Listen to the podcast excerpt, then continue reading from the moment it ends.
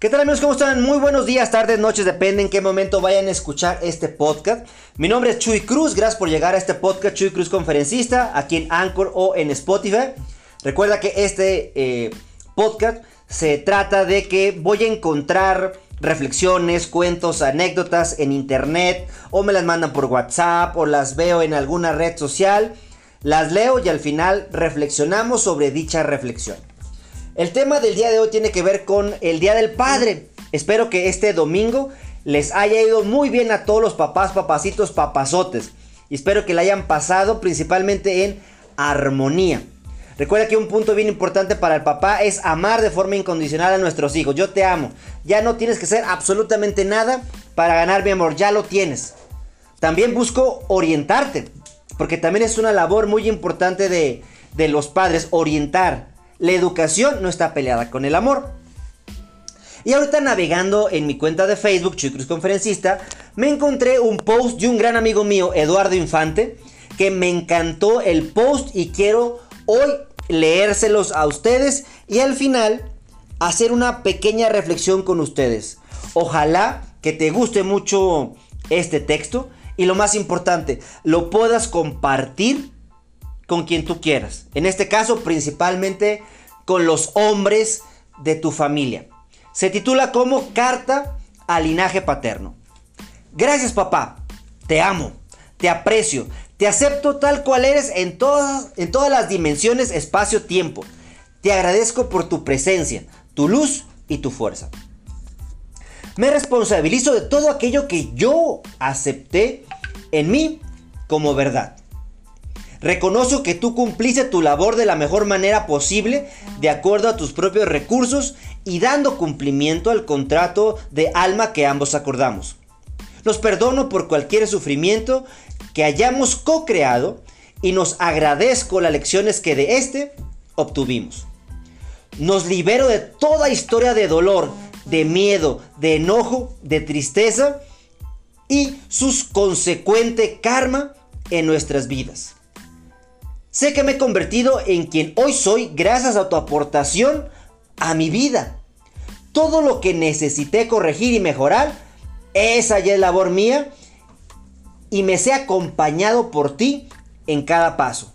Pues el cordón que entreteje tu corazón y el mío es inquebrantable y siempre palpitante. Es tu mirada la que me ha enseñado a ser mirado y reconocido. Es tu amor el que me ha mostrado cómo merezco ser amado, la que me ha dado confianza para mostrar mi fuerza. Son tus caricias las que han dejado memoria en mi piel para solo permitirse ser tocado por el otro en total amor y entrega. Asumo mi proceso y la responsabilidad de sanar con los otros todo lo que haya quedado pendiente contigo. Te miro. Y miro a todos los hombres que me anteceden, los honro. Te miro y miro tu historia, la entiendo. Te miro y miro los duelos, las heridas, las comprendo. Te miro y miro las imposibilidades, las sano en mi corazón. Porque cuando te miro, miro lo masculino en mí. Y cuando mi mirada es en compasión, esta mitad en mí comienza a sanar y se hace la luz. A partir de hoy confío en poder integrarte en mí. Masculino sagrado, verdadero, auténtico, también amoroso y presente. Autor anónimo. Y este post también incluye una fotografía que está muy bonita, que sale una mano agarrando otra mano. Se ve una mano joven agarrando una mano más madura. Posiblemente la mano del hijo agarrando la mano cansada de su señor padre o de su abuelo. A los que son, a los que serán, a los que ya no están con nosotros. Feliz Día del Padre. Me encantó estas reflexiones. Estaba buscando yo cuál reflexión voy a poner para reflexionar en este podcast. Y no la encontraba, encontré un post con mensajes divertidos, pero decía, no, hoy quiero compartir otro tipo de, de información. Yo siempre he creído mucho en lo que es la parte de la genealogía, algo que me gusta mucho leer con Alejandro Jodorowsky. Inclusive esa también fue una razón por la cual yo le puse Joshua a mi hijo. Yo soy un admirador y yo sé que el maestro Jesús es mi maestro. Lo más fácil hubiera sido que a mi hijo mayor yo le hubiera puesto Jesús. Decir, ¿sabes qué, maestro Jesús? Te entrego a mi hijo para que también lo guíes. Lo malo es que si él se llamaba exactamente con mi nombre, pues la gente le iba a comparar conmigo. Yo no quiero que comparen a mi hijo ni a ninguno de mis dos hijos con mi caminar. Yo quiero que ellos generen su propio camino, su propio destino. De ahí le puse el nombre de Joshua, que al final de cuentas también significa Jesús. ¿Por qué? Porque yo admiro al maestro Jesús, pero le quiero dar a mi hijo la gran posibilidad de que él escriba su propia historia. Él no es ni igual, ni menor, ni mayor que yo. Él es diferente. Igual con mi hijo menor Miguelito. Yo quiero que ellos alcancen sus propios objetivos. Por ejemplo, Miguelito, él practica un deporte que a mí no me gusta. Yo odio el fútbol. Es uno de los pocos deportes que me cae mal. Me cae muy mal la industria. Se me hace que el deporte de fútbol y la industria del fútbol es como si fuera la esclavitud moderna. También no me gusta cómo en muchas escuelas se magnifica a los niños que son buenos jugadores y se relega a los niños que no son tan buenos.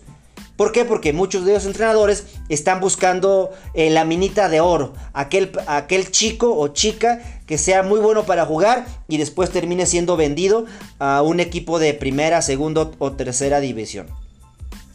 Pero esta no es mi historia. Mi hijo es quien tiene que hacer su propia historia. A mí me gusta el básquetbol, a mí me hubiera gustado que mis hijos practicaran básquetbol, pero el básquetbol es mi sueño, no es sueño de ellos. Entonces yo le digo a mi hijo menor, hijo, yo te voy a apoyar aunque yo no esté de acuerdo con eso que vas a hacer. Pero si eso que vas a hacer está dentro de tus principios y valores, adelante, cuentas con mi apoyo al 100%. Entonces yo creo que es una labor muy importante como papás. Como papás, nuestra labor no es ser amigo de nuestros hijos. Yo no busco ser amigo de mis hijos. Yo tengo un puesto más importante que ser amigo. ¿Por qué me estás limitando a ser amigo de mis hijos? Yo tengo algo más padre, es ser papá. Y no voy a malutilizar ese puesto que Dios me dio de ser su padre, de ser un padre presente. A veces no puedo acompañarlos a sus partidos de fútbol. ¿Por qué? Porque me toca dar un curso. Por ejemplo, el día de ayer me tocó ir a la presentación de los proyectos finales de mis alumnos. Yo pensé que en una hora ya los iba a chutar. Fue fuga pareja. Pero empezó a fluir padre. Les di algunos consejos de vida. Y no me tardé una hora, me tardé 2 horas. Y llegué un poquito tarde al juego final de mi hijo Joshua. Pero alcancé a llegar a tiempo. Me gustó verlo ahí jugar. Que estaba ahí con sus compañeros, verlo feliz. Y esa es la parte más importante, porque para mí los deportes en la escuela no los busco como para que sea su final, que sea a lo que se van a dedicar. Yo lo que estoy buscando principalmente ahí es la parte de la formación. Y es un punto bien importante que tenemos que trabajar como seres humanos, la formación. Y ese punto como papás lo tenemos que considerar, como dicen en Zacatecas, bien mucho, bien padre, porque nos va a ayudar a estar enfocados. Recuerda que tus hijos nunca van a cumplir tus sueños frustrados. También a veces como papás, y eso me toca ver muchos papás que siempre quisieron ser jugadores de fútbol y como nunca pudieron hacer, meto a mi hijo a que juegue fútbol, no me interesa si no le gusta el fútbol, yo lo meto y me convierto ahí en su fans, grito, insulto, porque quiero que sienta lo que yo nunca sentí con mi padre. ¿Pero te has puesto a pensar cuál es el sueño de tus hijos?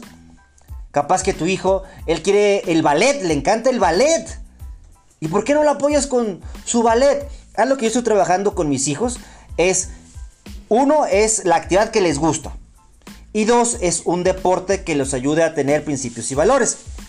En la parte del deporte que les ayuda a tener principios y valores, yo les digo a ellos, a mí no me interesa si te gusta o no te gusta. No me interesa. Porque también así nos toca a los papás.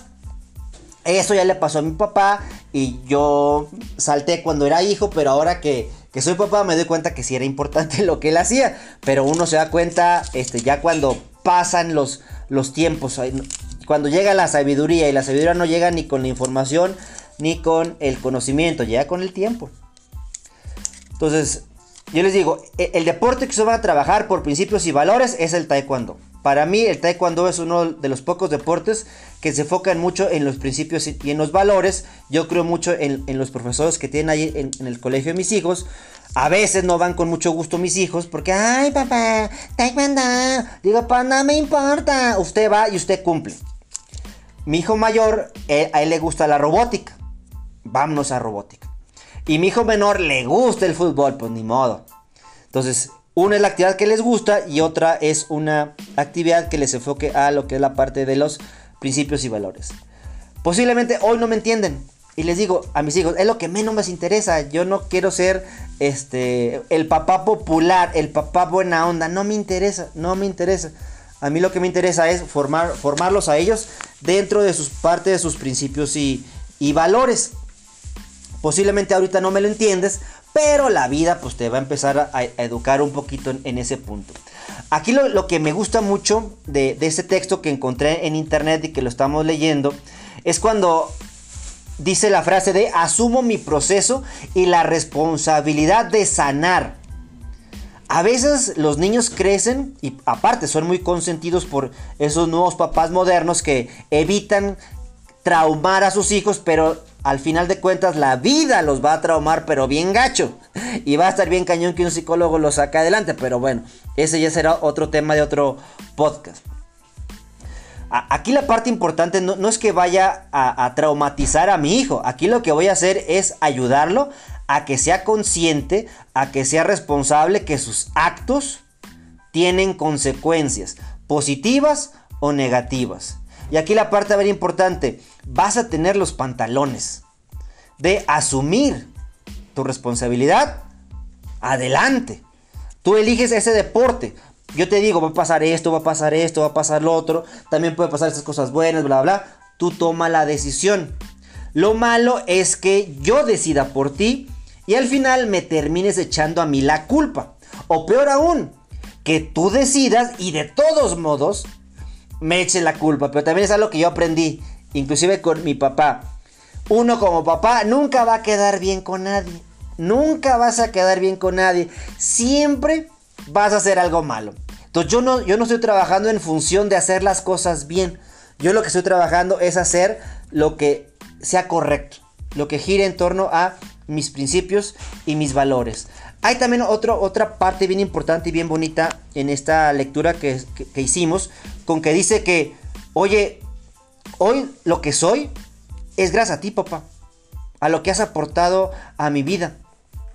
Porque tú me enseñaste no solamente con tus palabras, sino con el ejemplo. Y esa es la gran responsabilidad que tenemos los papás de ahora.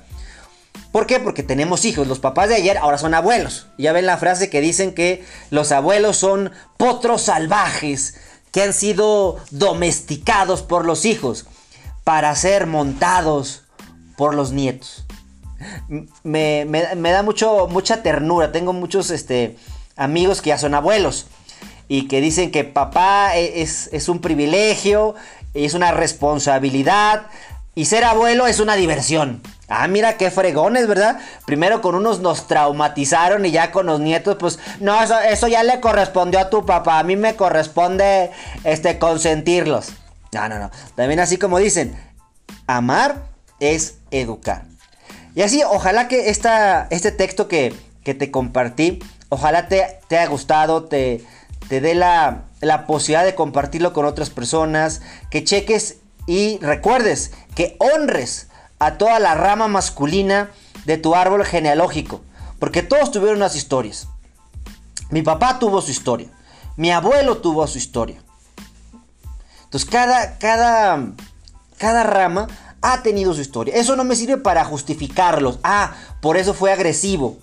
Él fue agresivo porque no tuvo herramientas, pero yo entiendo que él me dio lo que estuvo en su posibilidad. Me dio todo. Posiblemente yo de hijo mala onda lo vi como poco, Pero ahora que soy papá me doy cuenta que eso que me dio lo mejor de él. Ahora que yo tengo la posibilidad de ahora sí, todo lo que le juzgué a mi papá, ahora sí yo llevarlo a la práctica. Vamos a ver si así como ronco duermo. Así como ronco duermo. Porque es muy fácil hablar, es muy fácil criticar, es muy fácil decir, gritarle al torero, gritar al luchador, gritar al futbolista desde las bancas. ¡Échale ganas! ¡Arribadita, pásala! Aquí en México todos somos directores técnicos. Si por lo menos uno se fuera a la selección mexicana, capaz que somos campeones del mundo. Pero creo que eso nunca va a pasar. Les mando un gran saludo, amigos, Dios me los bendiga. Recuerden seguirme en mis redes sociales. Búscame como Chuy Cruz Conferencista, YouTube, Instagram, Facebook, LinkedIn, Spotify, TikTok. Y este podcast va con plena amor, pleno cariño a todos los papás que tenemos aquí presentes. Posiblemente tú que me estás escuchando es papá. Escúchalo, vívelo, compártelo a tu papá, al abuelo de tus hijos. Si a tu papá se encuentra, ya trascendió, pues mándale un gran saludo y te queda una gran responsabilidad. Siempre lo vas a hacer sentir orgullo. Cada paso que das es algo que les hace sentir orgullosos a nuestros seres que ya trascendieron. Muchísimas gracias, amigos. Dios me los bendiga. Y recuerda que la vida te va a dar en triplicado todo aquello que tú le des y desees a otras personas. Hasta la próxima. Tu amigo Chuy Cruz.